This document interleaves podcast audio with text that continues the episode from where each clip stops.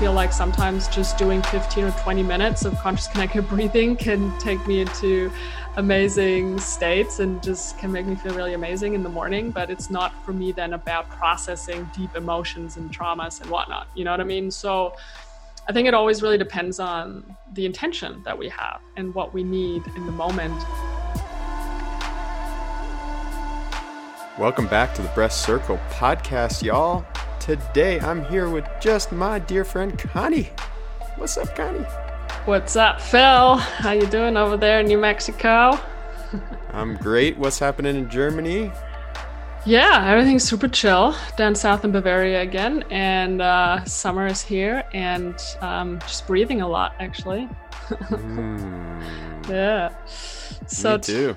Yeah. How are you breathing these days? How's your breath?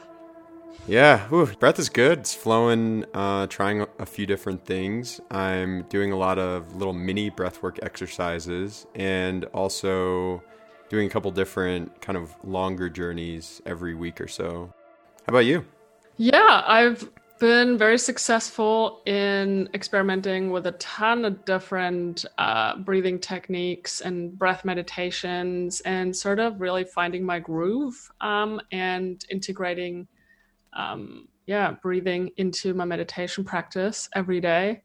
And also studying even more with one of my absolute favorite teachers. He's my yoga, pranayama, meditation teacher, and has been for quite a few years. I actually feel like we need to get him on the podcast because he knows so much about pranayama. But anyway, such an old practice. And I just love that about this, you know, and that it's becoming so much bigger again, finally, gladly. And that I'm just stoked. It makes me really happy to be part of this. That's awesome. So when you talk about pranayama, Conni, where does that fit in on the spectrum of all the different types of breathwork exercises that we have access to? Well, yeah, I mean, that's, I guess, today's topic. And I think we came up with a few different classifications that are kind of floating around in the breathwork sphere. And I feel like we came up with about maybe 3 different kinds. And so one would be microdosing breathwork, which you're a big fan of. And then there's breath meditation, which I would say is almost synonymous with pranayama. And then there's transformational breathwork. That's kind of the framework we've come up with. And then also we're going to briefly talk about some of the other classifications that we've come across from other teachers. So what's microdosing breathwork? Phil, and why do you like it so much? Yeah. Well, for me, microdosing breathwork's an opportunity to take little bites of breathwork in specific moments where I'm looking to calm down from anxiety or put myself in a state of relaxation to get ready for bed or just have a quick energy boost. And so there's a lot of really cool examples. I typically use the Breathwork app. That provides a lot of different options. And it's amazing. I mean, some of these microdoses of breathwork can be 30 seconds. There's an exercise in the Breathwork app that's 30 seconds, 1 minute, or a minute and a half. And like each of those options is pretty big. And so to think that you can get a lot out of, you know, 30 seconds of breath is just fascinating. So yeah, I'm still learning. I'm still experimenting with the different types. But for me, it's just a really great way to get some really quick benefits of breath and move on without diving into kind of a longer meditation or, you know, a big journey.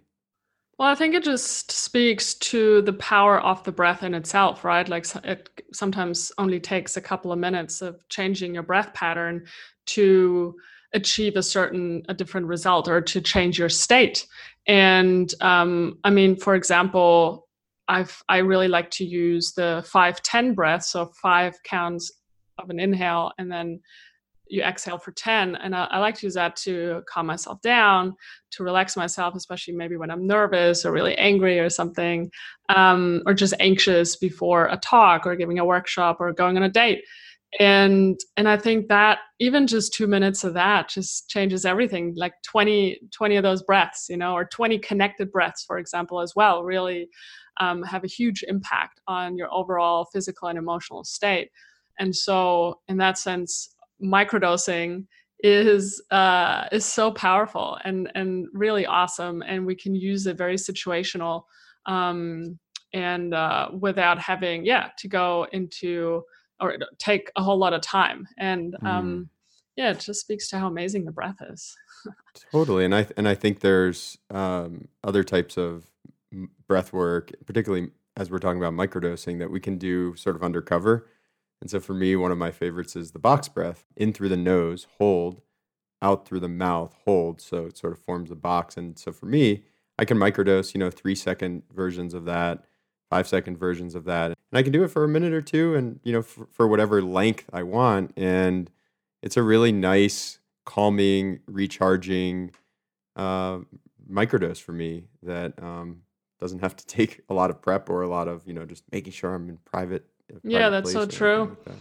That's so true. And also because you were saying earlier that you're kind of coming off coffee right now, you're experimenting the no coffee life and the espresso breath, which is, a breath of fire, but at Kapalabhati in the morning, I tend to do every day actually about 3 or 4 rounds of 30 or 40 breaths of fire. And it always does the job. It just, it's invigorating. It just, all that beautiful oxygen. So how do I know if I'm doing Kapalabhati pranayama, and I'm kind of on the verge of a microdose, or if I'm kind of shifting into a longer breathwork meditation? Like, how do you kind of think about that? How do you prepare for a longer dose and sort of a breathing meditation every day? Yeah. So the second kind, or the second classification, I guess, that we came up with is breath meditation. And I would say that for that, I would take maybe 10 minutes, 20 minutes, 30 minutes. I mean, you can do it for an hour, right? But it's more, I would consider breath meditation a practice where I stack different breathing patterns together, and then also some just meditation elements. So a lot of times I would do some pranayama and, usually it's a combination of some Kapalabhati and then some, a 5-10 breath, or maybe a 4-7-8, in for 4, hold for 7, out for 8, maybe some box breathing, and then some alternate nostril breathing, Nadi Shodhana, usually 4 or 5 in, 4 or 5 out, no breath holds. And I usually try to do the alternate nostril breathing for at least like 5 minutes, 6 minutes or longer. And so altogether, I would think that, at least 3 different kinds of breathing patterns for, 10, 15 minutes. And then I add on another 10, 15 minutes of just sitting meditation, or just breath awareness also. I'm just sitting with my breath without actually manipulating it or controlling it. I'm just there and being the observer. And that for me is a breath meditation. It's a daily practice. It's something that I love doing in the mornings or just after yoga. And I feel like that is something that I keep on optimizing in a way and trying out different sequences of breathing patterns. And that I find just, I can't believe that for the longest time I did not do pranayama or any sort of breathing exercises in the morning, actually, because it's so fucking powerful. Yeah. And just, I'm curious real quick, I know breathe, meditate, journal is a piece for you. So how does journaling fit into that daily practice for you? Yeah. So we're currently doing weekly live streams, me and our friend Johnny, and I just came up with the idea because essentially breathing, meditating, and journaling are 3 practices that I integrated into my morning, and that really make a huge difference for the rest of my day, and then a huge difference generally to the quality of my life, and really set me up in a way that I can start my day with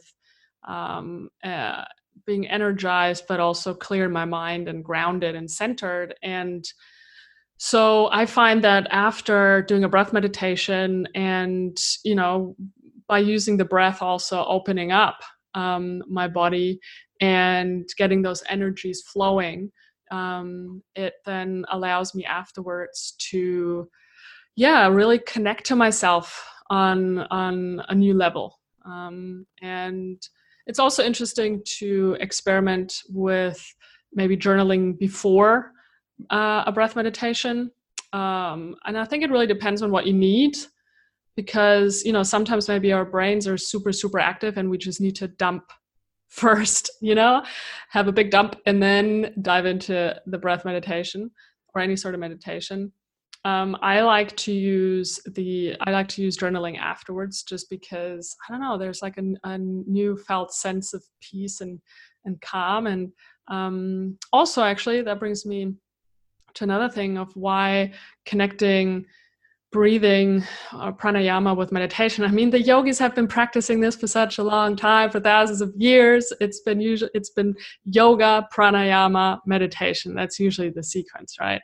Mm-hmm.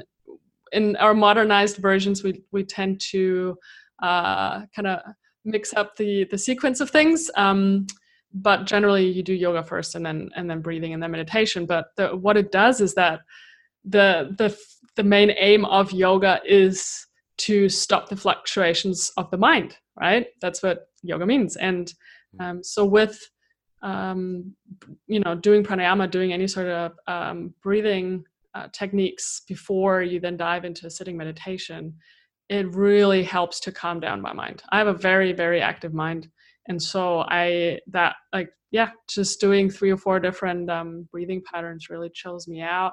And then I meditate, and then I journal. Yeah, it's a really awesome sequence, and I highly recommend it to anybody. And anybody who wants to join us live, we're doing these weekly currently. I don't know for how long, but right now that's our highest excitement. Come on over and join us. Mm. Yeah, I love what you said about connecting back into your body with journaling. I find that, you know, learning from you, I've started doing this as well. And when I come out of a breathwork session, my mind is just going crazy and I have all these thoughts, and just going through a journaling session to get those thoughts down on paper and also reactivate my eyes and my hand, you know, and just start writing and moving a little bit with my wrist. Suddenly I'm back in my body and I'm connected to my body in a new way, and I'm regrounded to go about my day. So yeah, I love the triangle of breathe, meditate, journal. Yeah, it's really, really good stuff. So, and then, yeah, our third one is the big one. It's also, even though like the breath circle, we like to talk about all things breathing, but I think I would say anyway that the biggest part and the initial idea was to mainly talk about transformational breathwork. So yeah, tell us more about that, Phil. Yeah, this world of breathwork is definitely really complex. And when we say transformational breathwork, we're typically referring to longer journeys and deeper journeys as well. And what I'm going to talk to you about here is more from the online point of view, kind of in COVID times, how these longer journeys are manifesting themselves and how they're being offered. Transformational breath journeys, they can be an hour, hour and a half. And it's a combination of music and guidance. And, you know, what that means is that the music tends to have some sort of an arc. It tends to start with sort of grounding and more chill yin music, usually working up to sort of yang and like a peak, and then coming back down into relaxation, kind of chill music phase again. And I think what makes these transformational breathwork journeys very different are the kind of before and after pieces of it. So, you know, some breathwork practitioners offer this for a large group of people online, and, you know, people introduce themselves in the chat box on Zoom, and that's very much how Michael Stone works. I did a session yesterday with a smaller group where everybody, you know, was on camera, and they all got to say hi, they got to share intentions, got to introduce themselves, and so then, you know, the end piece with the integration is really interesting and very, I think, healing in a lot of ways, and similar to the intention sharing piece, you know, just really allowing people to share what came up and really open up, and also allowing time to kind of journal and whatnot. But I think what for me, what's really interesting is that in between piece, the journey can be lots of different kinds of music. And so Some people use, and this is very much Michael Stone's preference, music with no words that are decipherable. It might be kind of an ancient language or just sounds and things. Other people use songs that have English or other languages, and people have different preferences for what helps guide them. I mean, I think there's, and I'm curious what you think about this, Connie, but there's pros and cons to both sides. And then, you know, some of the breathwork practitioners actually offer their voice and some guidance along the way as well. And so there's just such a wide range of yin versus yang energy, music and different music types, and small versus big container. But whew, so much there.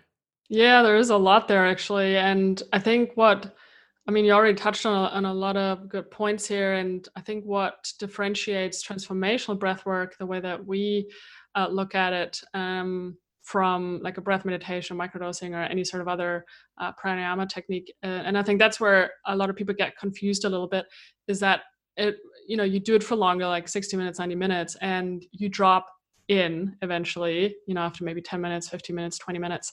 And then you enter an altered state of consciousness, which you know, for one, you're doing it for longer. So you increase the chances of experiencing an altered state. The question is, if you did alternate nostril breathing for an hour, you would probably maybe also, mm-hmm. you know, slip into maybe a bit of an altered state of consciousness. So I haven't tried that yet, because we tend to do conscious connected breathing, which comes from over the people at Transformational Breath. So this is another thing, because it's so confusing. The people from Transformational Breath, which is led by Judith Kravitz, she started this many years ago now, and she was taught by, I think, also Stan Grof and Leonard Orr. So those two are like the grandfathers of modern breathwork, I guess you could say. And so they trademarked transformational breath. And that's the whole conscious connected breathing thing. And then there is the 2-part or 3-part breath, where you breathe into your belly, then into your chest, and then out, right? It's the right? Whereas conscious connected breathing is more the right? And then within those two techniques, there's even, you know, there's a few more little different techniques as well, but those are like the two main ones, I would say. And then there's the one that there's conscious connected breathing through the nose, actually, only that exists as well, which is actually also what I sometimes do in the mornings. Just doing like 20 or 30 conscious connected breaths through the nose is in the mornings is really powerful too. Mm-hmm. It seems like from our experiences that stacking the breath is useful for sort of a shorter journey or just like a breathing meditation, but actually sticking with one type of breath, keeping it connected, and just doing it for a longer period of time is the gateway to going deeper and having these transformational sessions. So yeah, it's interesting. You say, what if we did, you know, alternate nostril breathing for an hour and a half? Like, who knows? Yeah, right. I mean, the yogis know. There's probably some yogis out there who do it for a long time, probably because of that reason. But so that's quite fascinating. And yeah, having those two camps, usually the people, from what I've learned and with all the exploration that I've done online and from talking to a lot of people, is that those are the two big camps: conscious connected breathing and then the 3-part breath, and who are taught mainly by, I believe, David Elliott. That's that camp. And then a lot of the others are transformational breath. But then there's a lot of other kind of facilitator programs in between. And I wrote up a huge blog post on my blog, and we're about to compile a big resource for the Breath Circle blog around all these different kinds and types and schools and trainings and whatnot, because it's just, there's so much out there. There's shamanic breath work. There's Soma. Soma breath is pretty big. There is, and then of course, holotropic breath work, which we haven't even mentioned yet, but the grandfather of breath work, Stan Grof, developed that a long time ago now, and we're, you know, maybe in another episode can go into more detail around the history of breathwork and Stan Grof and Leonard Orr and rebirthing and all of that stuff, because it's really, really fascinating. Yeah, I think it's definitely important to mention holotropic. Yeah, Well, before we kind of get into the final piece, I think people might be wondering, like, do you have to go for an hour or an hour and a half to have sort of an arc journey? And I think the answer that we believe is no. You can do shorter, 20, 30-minute guided online breathwork sessions. And I know that's been a big thing for you, Conni. You tend to do breathwork with Stuart Sandeman on many days. I mean, can you maybe unpack how it's possible to have a shorter kind of journey that sort of fits in between, at least in my opinion, breathwork meditation and somewhat of a journey? Well, so what Stuart does is more a breath meditation every morning, actually. And then he does, I think, one or two deeper sessions every week through Zoom. And they're like 60 or 90 minutes long. So the daily ones are 20 minutes or 30 minutes in the mornings on Instagram. And they're really awesome. But those are, he stacks different breathing patterns along with great music, because he's also a DJ. But yes, you can also do shorter transformational breathwork sessions, for example. And I also do them on my own sometimes, where I have my own playlists by now, and I just, lie down 20, 30 minutes. And I have my own awesome music that guides me through a session. And there is actually a few other offerings out there right now. So I believe, yes, Michelle D'Avella, she has a couple of offerings on her website where they're basically recorded shorter sessions on different topics. And she also provides like Spotify playlists, like I've done those. And then, there's Scott Schwenk who recorded a course with Commune, and those sessions tend to be more like 30 minutes long. And both of those people teach and guide the 3-part breath, which I would say it's more yang, that kind of breath, and which also means it helps you to drop in faster if that's what you're looking for. I prefer the conscious connected breath, which means it takes me longer to drop in. And so if I want to have a complete journey, then I need my 60 minutes or at best actually 90 minutes. And so I really appreciate Michael Stone's longer sessions that he does usually once a month, I think. And also the journeys that we've had with Jen and Carmen earlier this year in our training in Canada, those were usually 90 minutes as well. And it is a very different quality, I would say, doing a 90-minute session even compared to a 60-minute session, compared to a 30-minute session. It's definitely a different experience, but whatever your needs are, I feel like sometimes just doing 15 or 20 minutes of conscious connected breathing can take me into amazing states and just can make me feel really amazing in the morning. But it's not for me then about processing deep emotions and traumas and whatnot. You know what I mean? So I think it always really depends on the intention that we have and what we need in the moment. And so that's what I find so fascinating with the breath, is that there's so many different ways we can use the breath and really customize it and always tune into what we need. And then that's the key. That's the key, is tuning into what we need and not pushing it. I think, there's in modern society, this idea of, oh, can I hack this? Can I get all this done more quickly? And I just think, I really appreciate some of the longer journeys that Michael Stone does, because it's a gradual climb, stay within the window of tolerance, not push it. But it's definitely possible to go way up and way down and jam it into a shorter period of time. But that may lead to just a bigger experience than your body was sort of comfortable having. So and I think that's probably, if anything, maybe the danger that some people that get into breath work and they start exploring it, and it takes quite a bit of self-awareness and just connection to your body to know what you need at any given point in time, right? And so that I find, I'm really happy that I've been doing a lot of yoga and a lot of meditation, so it's easier for me now to tune in and see what I need and what's appropriate right now, and do self-guided sessions as well, right? Like that's not something I would have done, a couple of years ago, probably even a few years ago. And so I would always recommend, just as a disclaimer as well, for people who are just starting out, or who haven't done a whole lot of body work yet, or, don't have their body awareness yet, to, just try out some microdosing, and sign up for guided sessions with breathwork practitioners online or offline, and just kind of, try out different things and go slow. There's no need to overdo it. We all have time. Well, it definitely speaks to a big part, and as we land the plane here and talk and recognize some of the some of our elders in the breathwork space, I think it just is unanimous across the board that the very, very first piece of it is breath awareness. Mm-hmm. And for people who are interested in breath, just taking into account just how am I breathing right now? Am I even aware of my breath? What does my breath feel like? Do I feel it throughout my body? How am I breathing when I'm jogging? How am I breathing when I'm swimming?